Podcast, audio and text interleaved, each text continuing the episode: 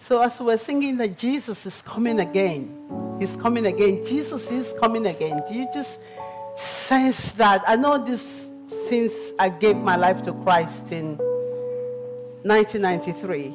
Everyone has been saying that. I've heard it before then. I continue to hear that Jesus is coming back soon. But do you not just sense that something is different? Jesus is coming back soon.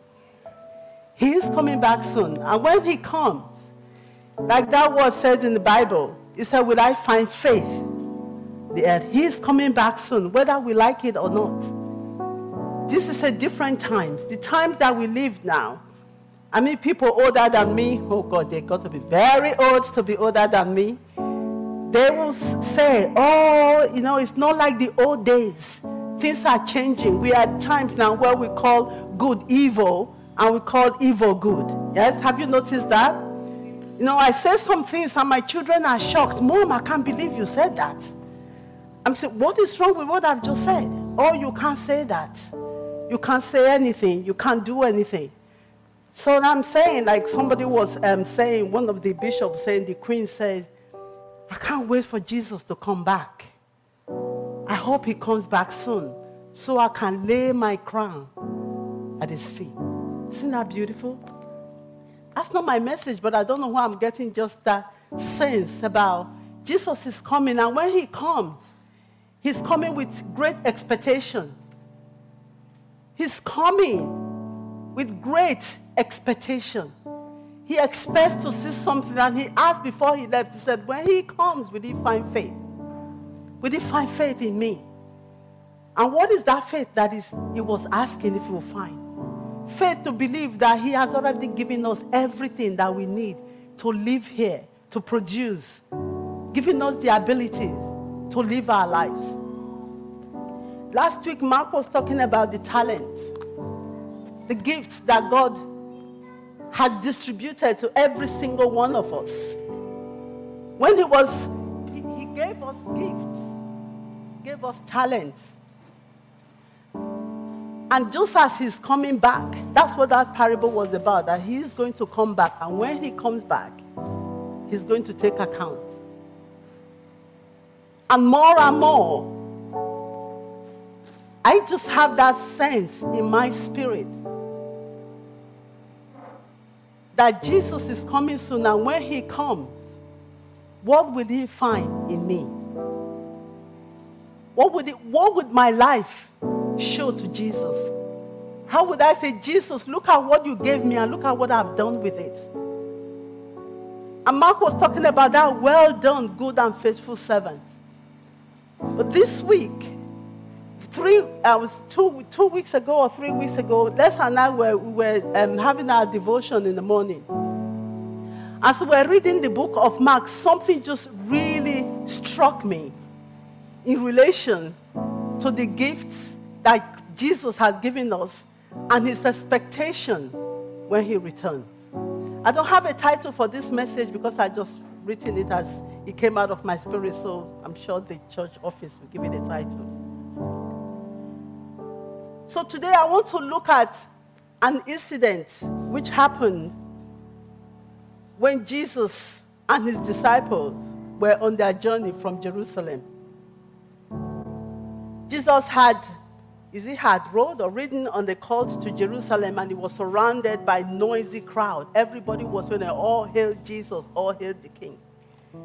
Jesus spent the night in Bethany. And that's where I want to pick up the stories from today. So if you have your Bible or your iPhone or every manner of iNess, I copied that from Terry Copeland. Mark 11, no, no, not Terry Copeland, sorry. Priscilla. Mark 11, 12 to 14.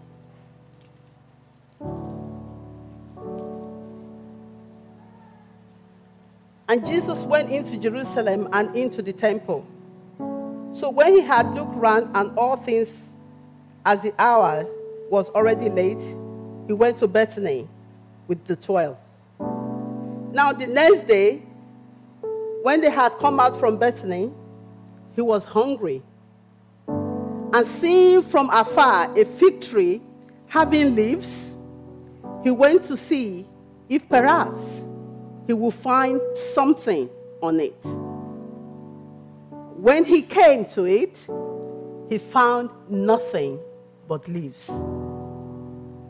For it was not the season for figs.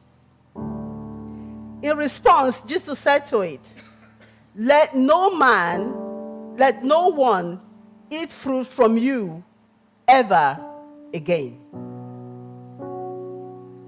And his disciples heard it. Father, I just thank you this morning. I thank you for your word that is so quick and is powerful. Holy Spirit, I ask that you will come right now, rest upon us. I pray for every heart to be open, every ears to be open, every spirit to be quickened and awakened to your voice this morning. That as you speak to us, Lord, let our hearts be receptive and be open to that which you want to do in our hearts and in our lives. In your name, Jesus. This strange story has baffled me for years. For a very long time. Every time I read it, I would question, I would say, if it was not the fig tree season, why would Jesus curse it? That seemed a bit unfair, right? If it wasn't his season and he wasn't doing what was out of the ordinary, what he wasn't supposed to be doing, why would Jesus curse it? And I've heard so many preachers on the on the fig tree. Some says, oh, he, the fig tree had the appearance of um, of um, fruits, but there was no fruit in it. So that means those, that relates to pretentious Christianity. We, we, we pretend to be what we are not, or, you know, various versions. But as we were having our devotion that morning and we read it, something happened in my spirit. And I was just quiet for a while. And I said to Les, I think the Holy Spirit just asked me to preach on this. And I'm thinking, I don't know which way to approach it because I don't think I'm qualified to explain the un- unexplained. Because Jesus didn't explain it, the disciples didn't ask the question, so we didn't know. And we don't know. And so, because of that, it's open to interpretation. So, I waited on the Holy Spirit to see what He will say to me, what He will teach me. Why Jesus, we, we, we know Jesus that we know you know, wouldn't just cause anything for no reason. And the first thing that was quickened in my spirit was when Jesus said, you know, every uh, tree that does not bear fruit, what will happen to it? It will be chopped up and it will be, you know, set on fire. I'm just paraphrasing. And Jesus did not curse that fig tree because he was hungry. How do I know that? because I knew Jesus fasted for 40 days and 40 nights and he refused to turn stones into bread. So, why would Jesus curse a tree whose season was not yet, you know, around, approached? Why would Jesus curse it? This does not sound like the Jesus that I know, that I love, that I worship. Jesus, who is so caring, compassionate, and He cares about everything, all things bright and beautiful. He made them all and He, he loves them. So, cursing the tree didn't make sense. So, if we know, because if you know Jesus, we should know his character. If I, I know Les, I know his character. And if somebody comes to tell me something that Les is done, you know, in my absence, I know straight away I can say, oh, yes, that'll be him. He did that. Or I'll say, mm, I'm not too sure about that. I need to find out. If he did do that, there has to be a reason. And we know this, the Bible tells us that this scripture is Holy Spirit breathed. So, which means it can be used for several things to, to teach, to correct, to rebuke, to edify. So, what was Jesus' lesson to his disciples in this, in his action? What was his lessons? What was he trying to teach them? And now, what is he trying to teach us? And that morning, I just spent time pausing and praying and asking the Holy Spirit, if you want me to teach on this, not teach, preach. Then you need to show me what lesson is there for me? What do I need to learn from this?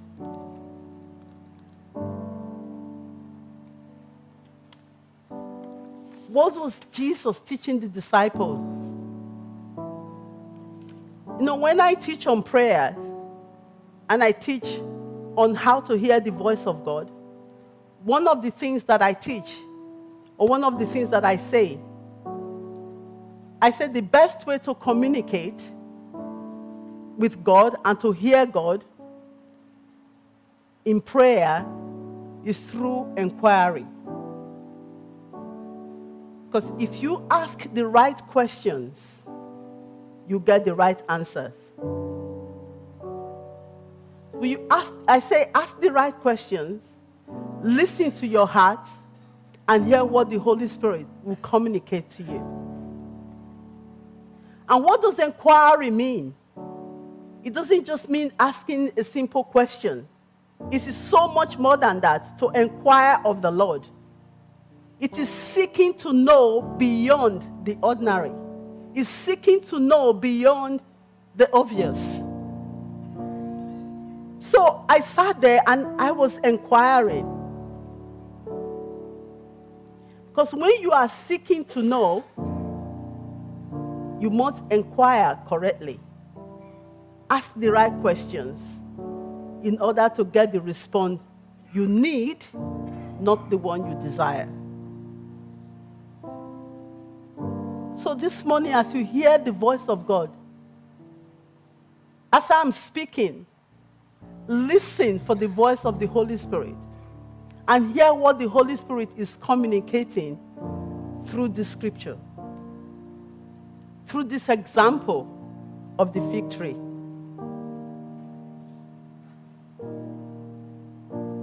When we focus on asking the rest, wrong questions, we end up with more questions. Or if we don't ask questions at all, we still end up with wrong questions, which is what the disciples did.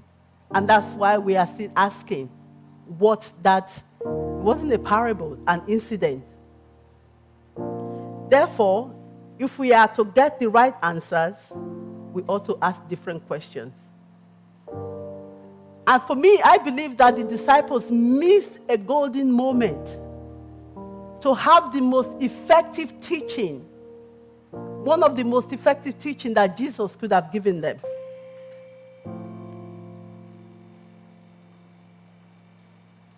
And when they failed to ask Jesus why he caused the fig tree.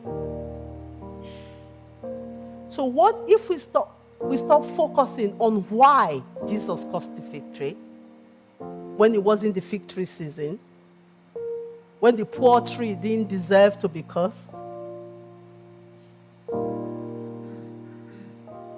What if we stop focusing on that? What if we ask different questions?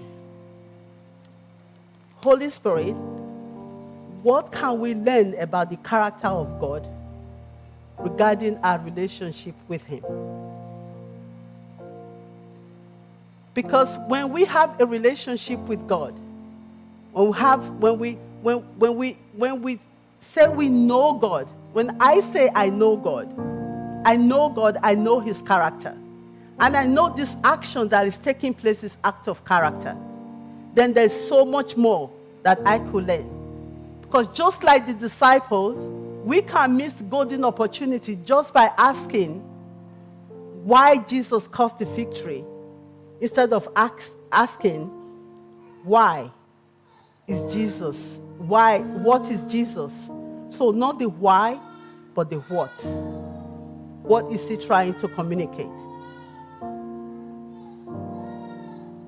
And the, one of the first things I noticed was when Jesus approached the tree, says the tree was green. So it had all the right attributes needed to produce. Just like you and I.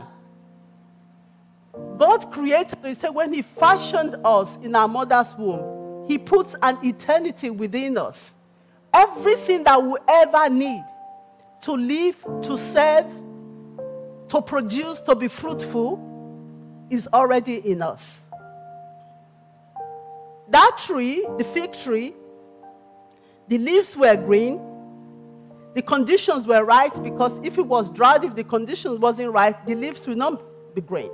So, which means he had everything, just like me.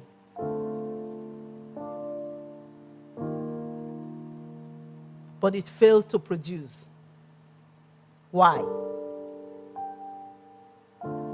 You see, we have been created full of everything. Jesus said his life, when we gave our life to Christ, everything that Christ was when he walked the earth, we now are because he lives in us. His ability, his supernatural powers, his strength, his wisdom, his knowledge, his understanding, everything. And he's gone on to tell us how we can, what power lives in us, because he gave us the Holy Spirit. It was so important, he said to the disciples, Don't leave until you receive power from on high. And they received the power, and subsequently, we have that power.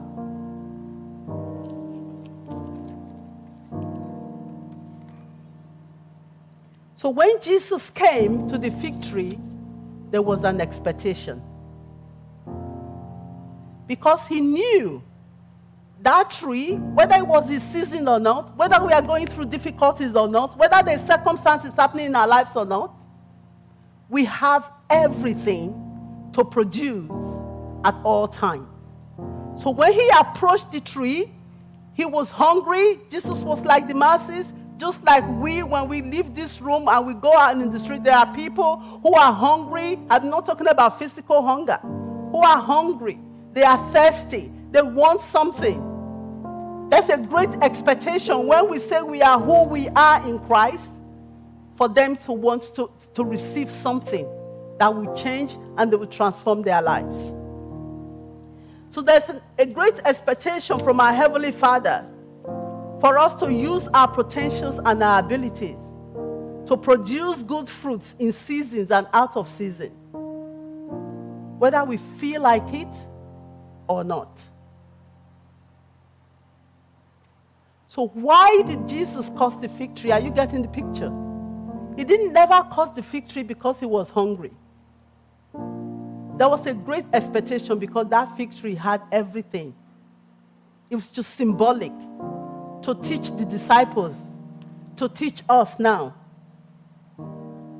what he expects on his return. The talent, the gift, the ability that he's given us to produce fruits. Because the reason we need to eat fruit is not for our benefit, it's not to puff ourselves up. It's not to say, I've got it together. I'm a Christian, I know where I'm going, that my life is now secured. That is not why we are to produce fruit. Jesus expects fruits on that tree so that just as well as he was hungry, that every other person who was hungry could go to that tree and eat of the fruit.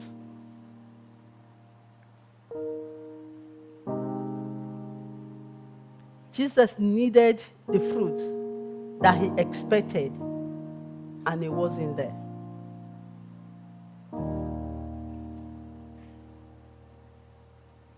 So,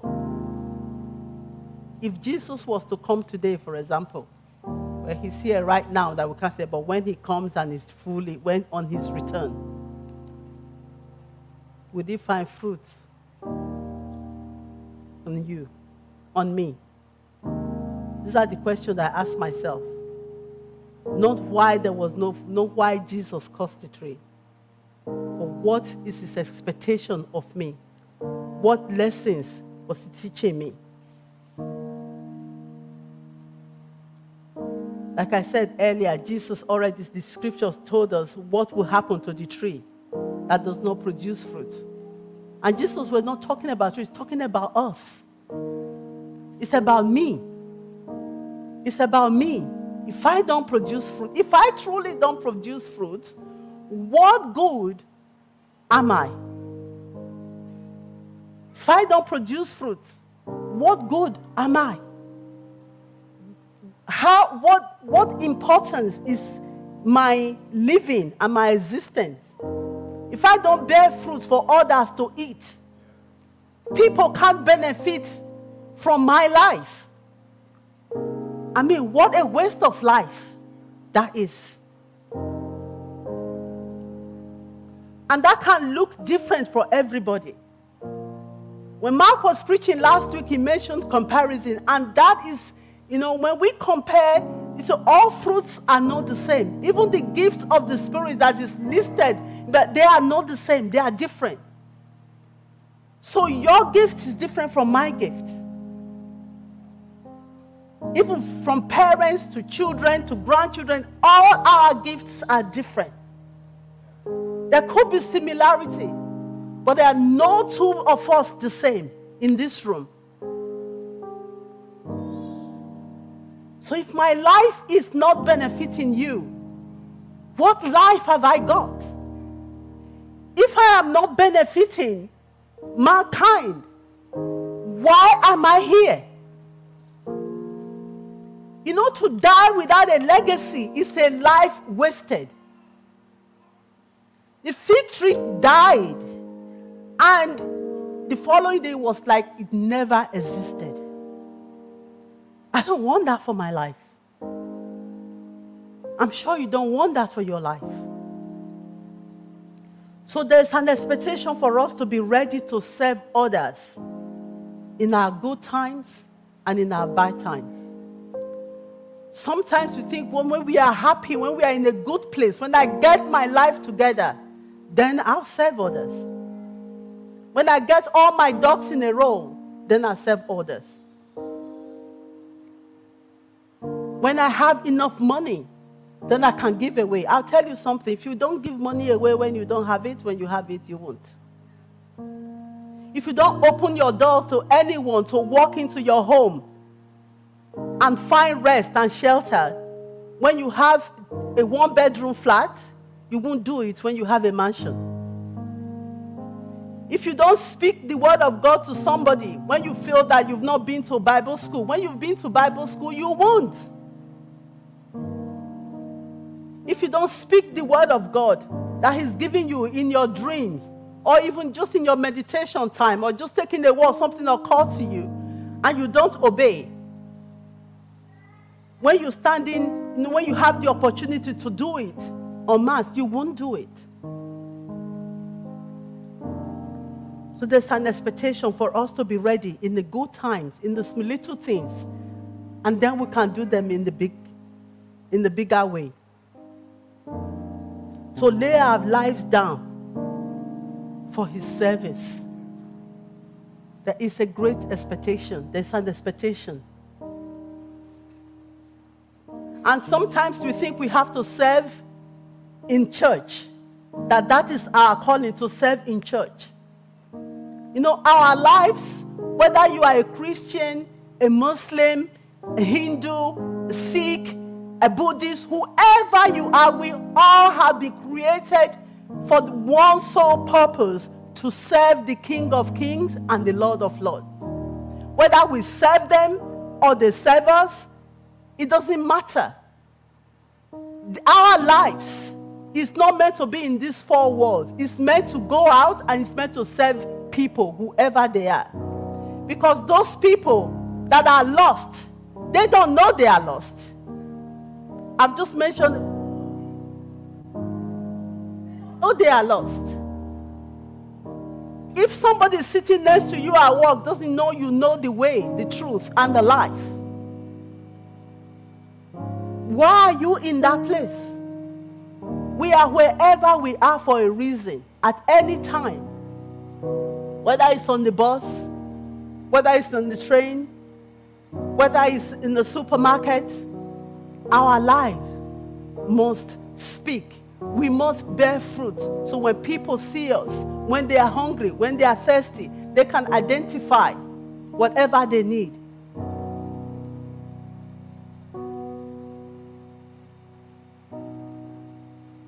So could it be Jesus was showing his level of his expectation to the disciple and they missed an opportunity to ask him the right question and learn. So one thing I've been really going through in my personal lives, in our lives, like in the morning when we're having our devotion, is to take time out to reflect, to meditate, to think, really think about what we've read in the scripture and ask the right questions.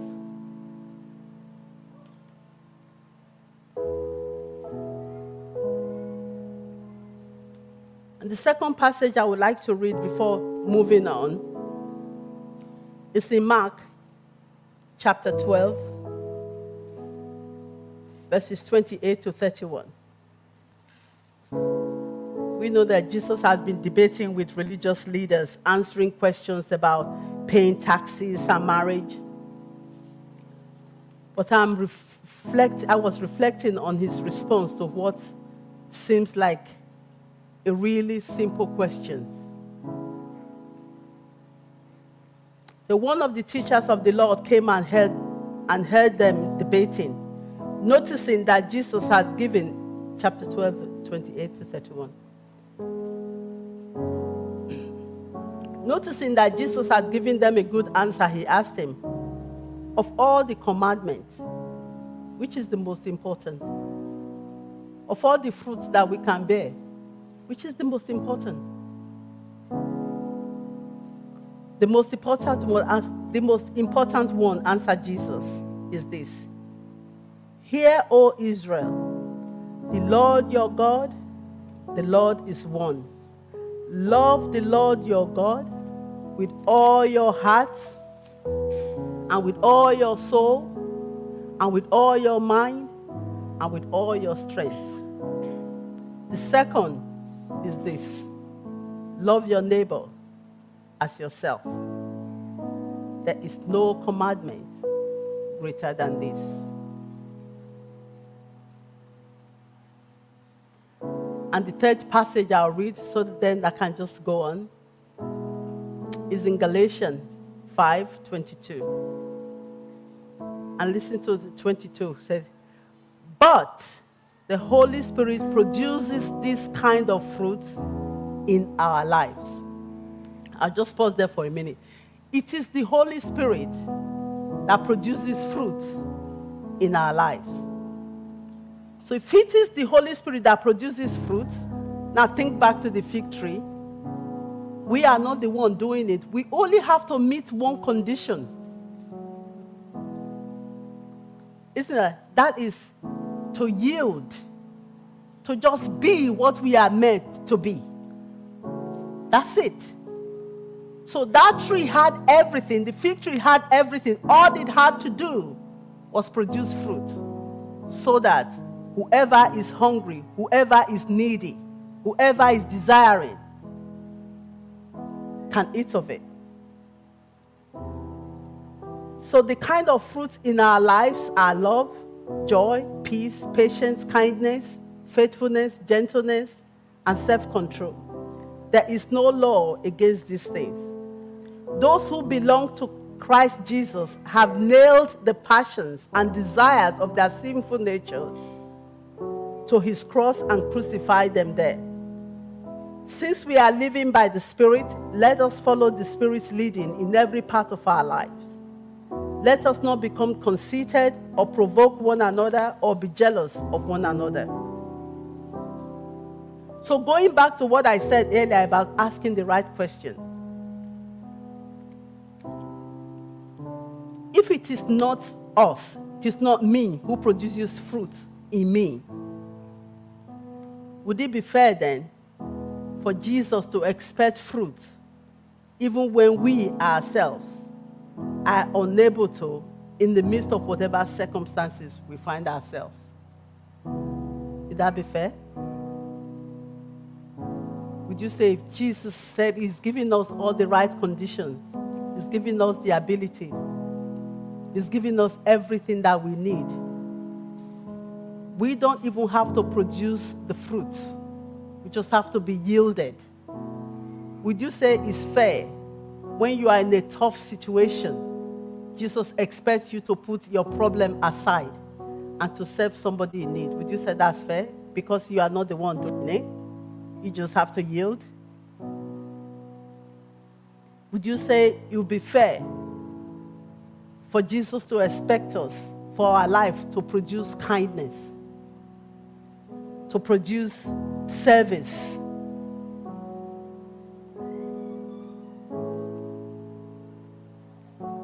So, my friends, just like the parable of the talent, is Jesus is coming back.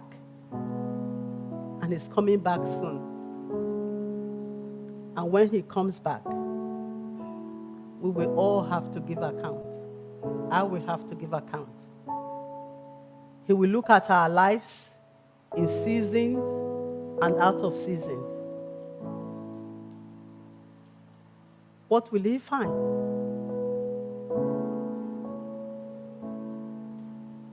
These are powerful questions. What will Jesus find in me when he comes?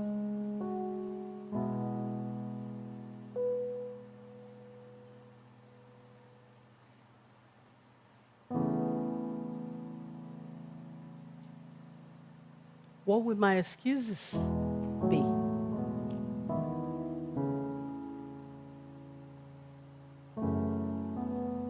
What would be my excuse? I didn't have any support. I was offended in church. I was too busy. I needed to pay my mortgage. These are valid excuses, though. They are valid, aren't they? We need to work. I'm working so hard. I need to provide for my family, to provide for my children.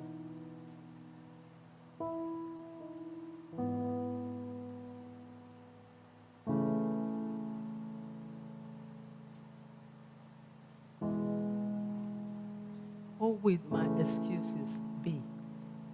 And what will Jesus find in me?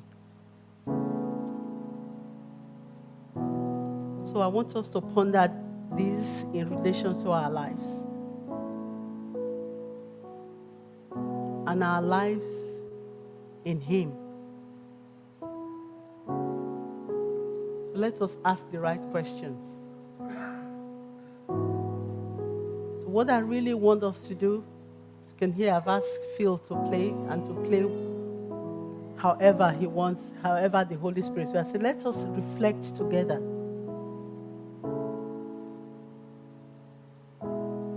Let us ask the right questions. So if you have your journal, which you should have when you come to church, notebook.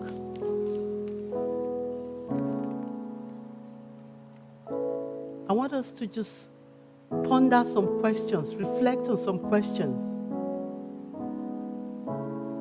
And whatever you hear the Holy Spirit say, write it down.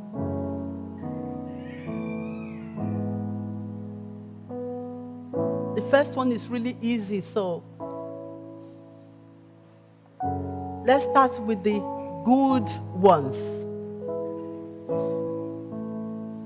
So I want us to take a deep breath in. You know, it's a gift from God. Deep breath in, deep breath out. That's just to, to center us and to focus back to Him. Whether you want to close your eyes, that's fine. If you don't want to, that's also fine. And first of all, let's just ask uh, what areas in my life right now is bearing fruits in its season and out of season. And when the Holy Spirit is showing you, let's, then we will just thank Him for it.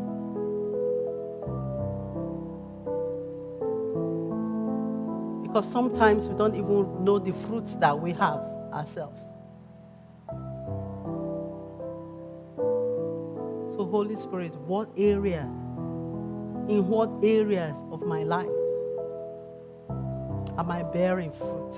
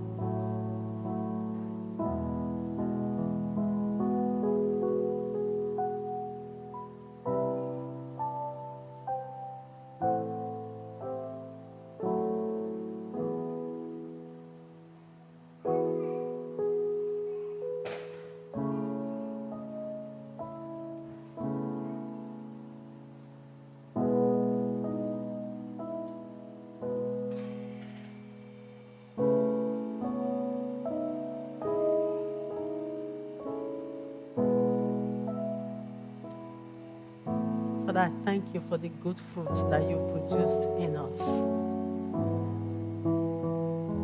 Every single one, Holy Spirit, that you've revealed the areas in their lives, my life, where I'm producing fruits. We thank you for it. We thank you for the grace that you have given us that we can yield to you, that we can draw from your nutrients, that we can draw from you, Father, to be able to produce those fruits. Help us to use the fruits in us to serve others, Lord, as you would expect us to. We give you praise. So just thank God for that fruit, for the areas in your life right now that is producing.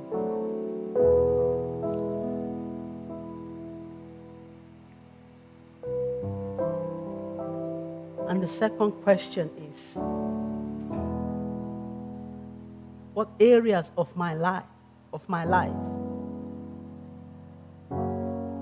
are lacking fruit? That's part A of the question. What area? The Holy Spirit show me what areas of my life right now is lacking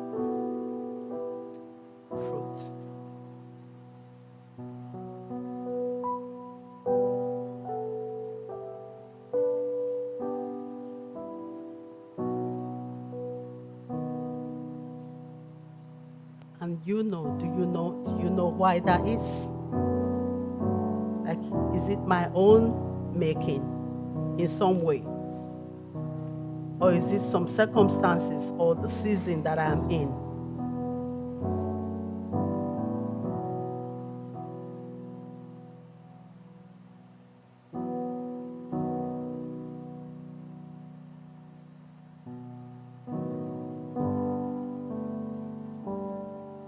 What practical steps can I take to cultivate and nurture this area of my life?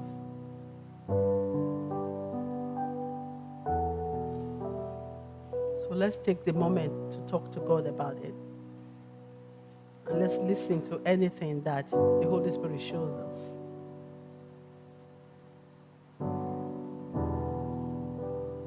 And you may want to write it down. What He shows you.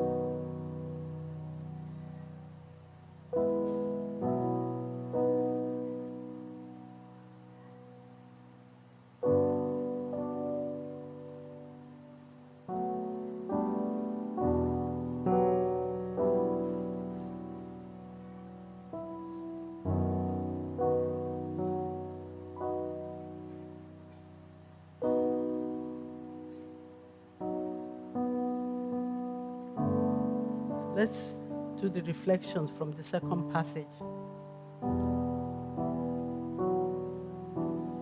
Am I fully focused on God with all my heart, soul, and strength?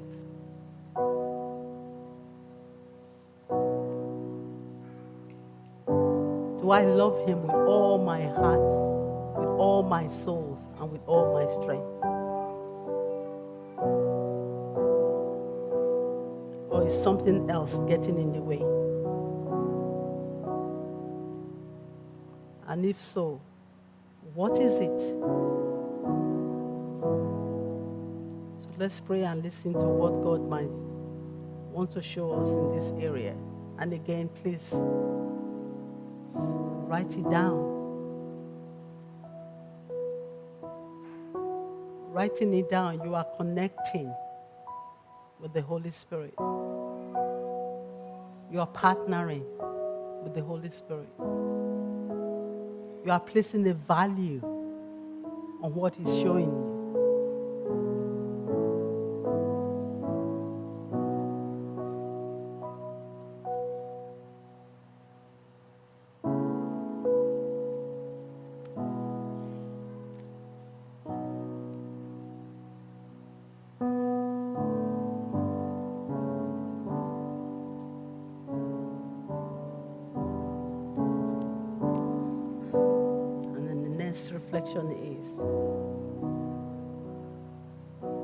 My neighbor that I'm called to, to love today?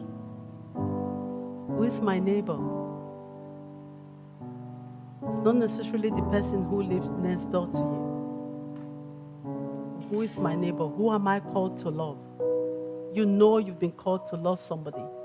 Your heart is be pounding. I must give this person. Oh, I see their needs, but I have my own.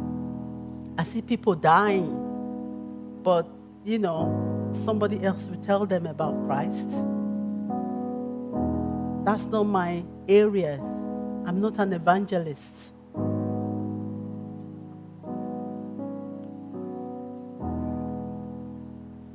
So many things that I hear some, in some areas of love that really breaks my heart. And they say, people say, oh, well, there's so, there's so many charities and, and government schemes that can help people. So there's no need for them to be like that. They can make a phone call and do this or do that.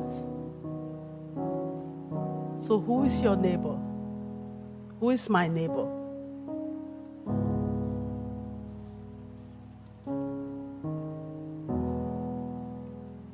So let's ask the Holy Spirit to highlight someone that we can share God's love with practically. Whether through our words, through our actions,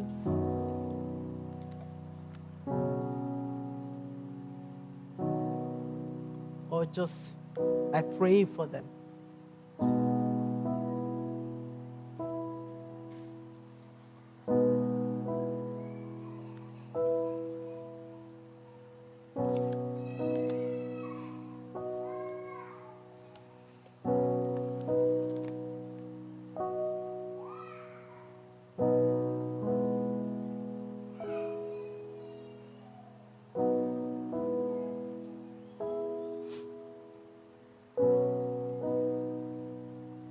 Know this is not like normal church,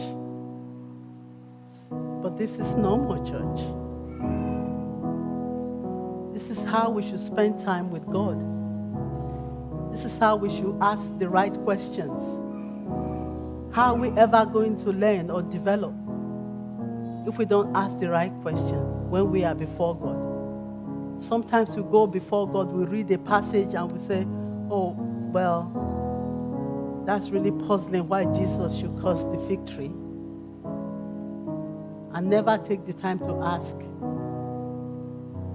how does this apply to me, to my life? And if it is the Holy Spirit who produces fruits in me, what is stopping the flow of that evidence? What is stopping it? why are we not all full of it? I mean, the good fruits.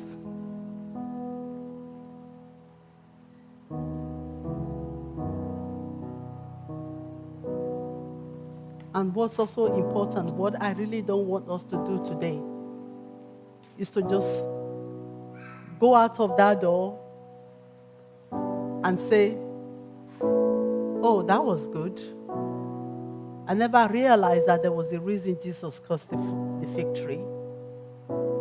What I really want us to do is to be able to take the notes that we've made, whether mentally or physically, and take them home with us and meditate on them and really look at our lives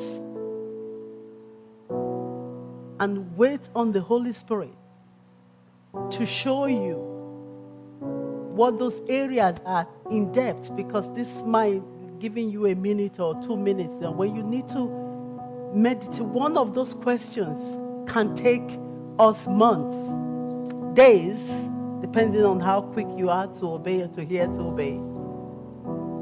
Can take weeks. But don't move on to the next one until you're fully you know grounded in number one before you move on to number two.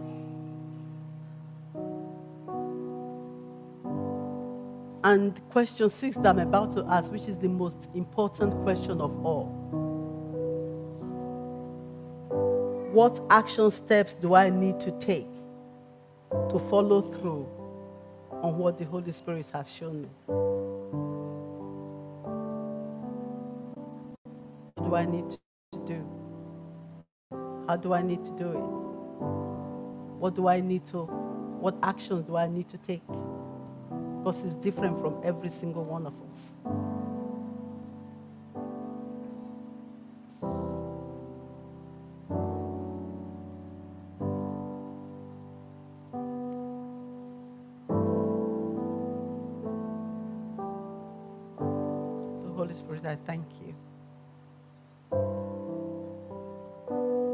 Thank you for what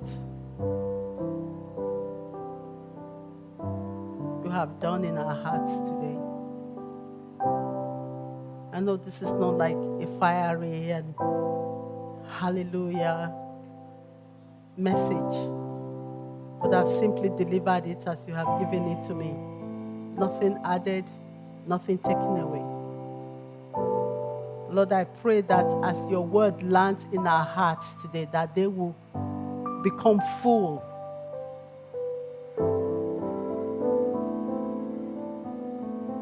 That as we go away from here, we take this message this week.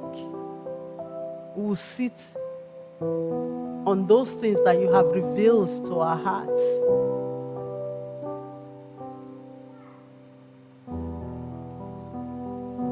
For some of us, it's love more. For some of us, it's be patient. For some of us, be kind. For some of us, it's just give God your attention. Whatever it is that you have shown us, Holy Spirit, we thank you that you reveal to redeem. That you don't just show us things and ask us to go away and figure it out on our own. When you reveal something to us, that's because you are ready, you have already redeemed it. We just need to come into alignment with it. I ask for your supernatural grace this week.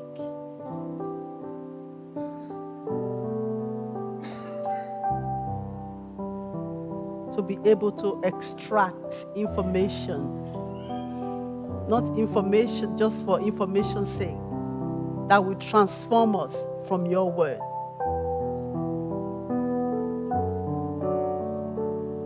Give us understanding. Show us even more from this incident of the fig tree. Let your word become full in our hearts.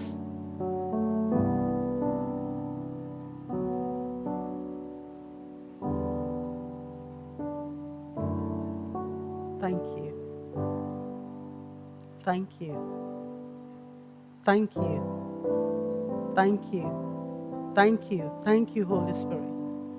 Thank you. Thank you.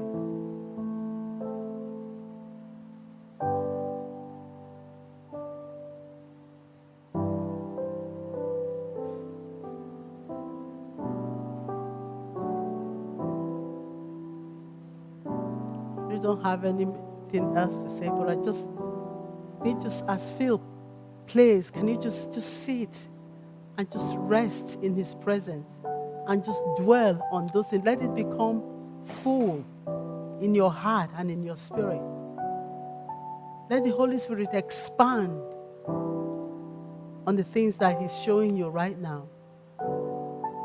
Dwell on it, meditate on it.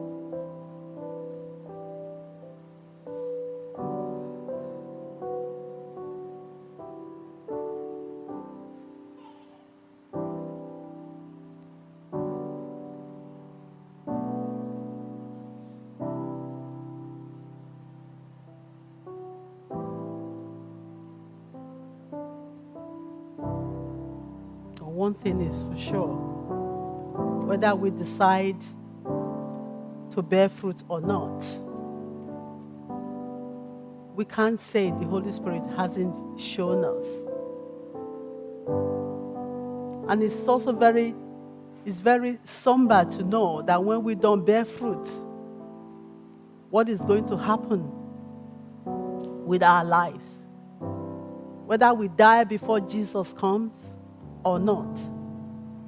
If we die before Jesus comes, we'll be forgotten.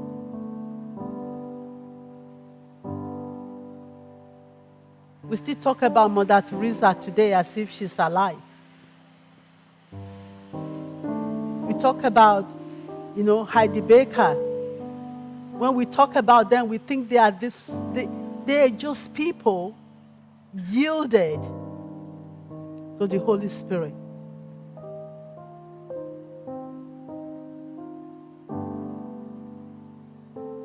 We still talk about Billy Graham. I'm talking about these people we know so that it's just, but there are people that just, they, they did exactly the same thing, but no one ever knew their names. But God, God knows their name.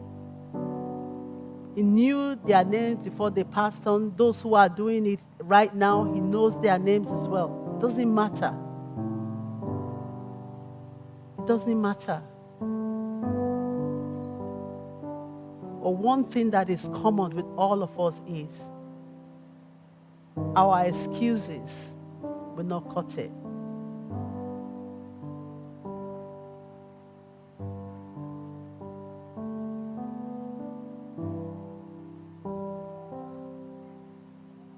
So I pray as we live here, as we meditate on these things,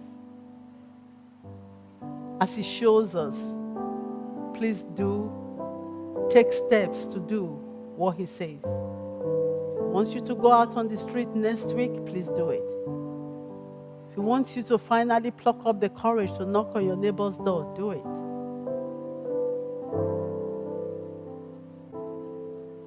If it's just cooking a meal for somebody, do it. If it's speaking to that colleague at work that you've been meaning to speak to, but you never you know, you didn't quite either know how to say it or you just think, oh, well, this one is beyond redemption. I used to be like that, thinking, God, if I preach to them, they will be saved. Then you would have saved them. They don't deserve saving.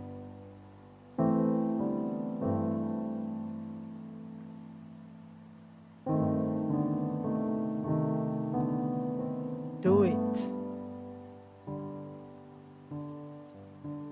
Because when Jesus returns, be an expectation. What will you give him? What will you offer him?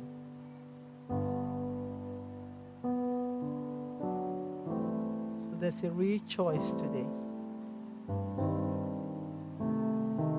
There's a real choice today.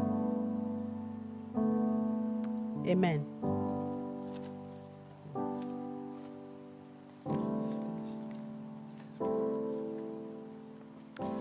Thank you, jo- thank you, Joyce. Let's just stay quiet for the moment. I'm not chucking you out just yet. I feel it'd be good to have the worship team back. Can we sing that one thing song? Yeah?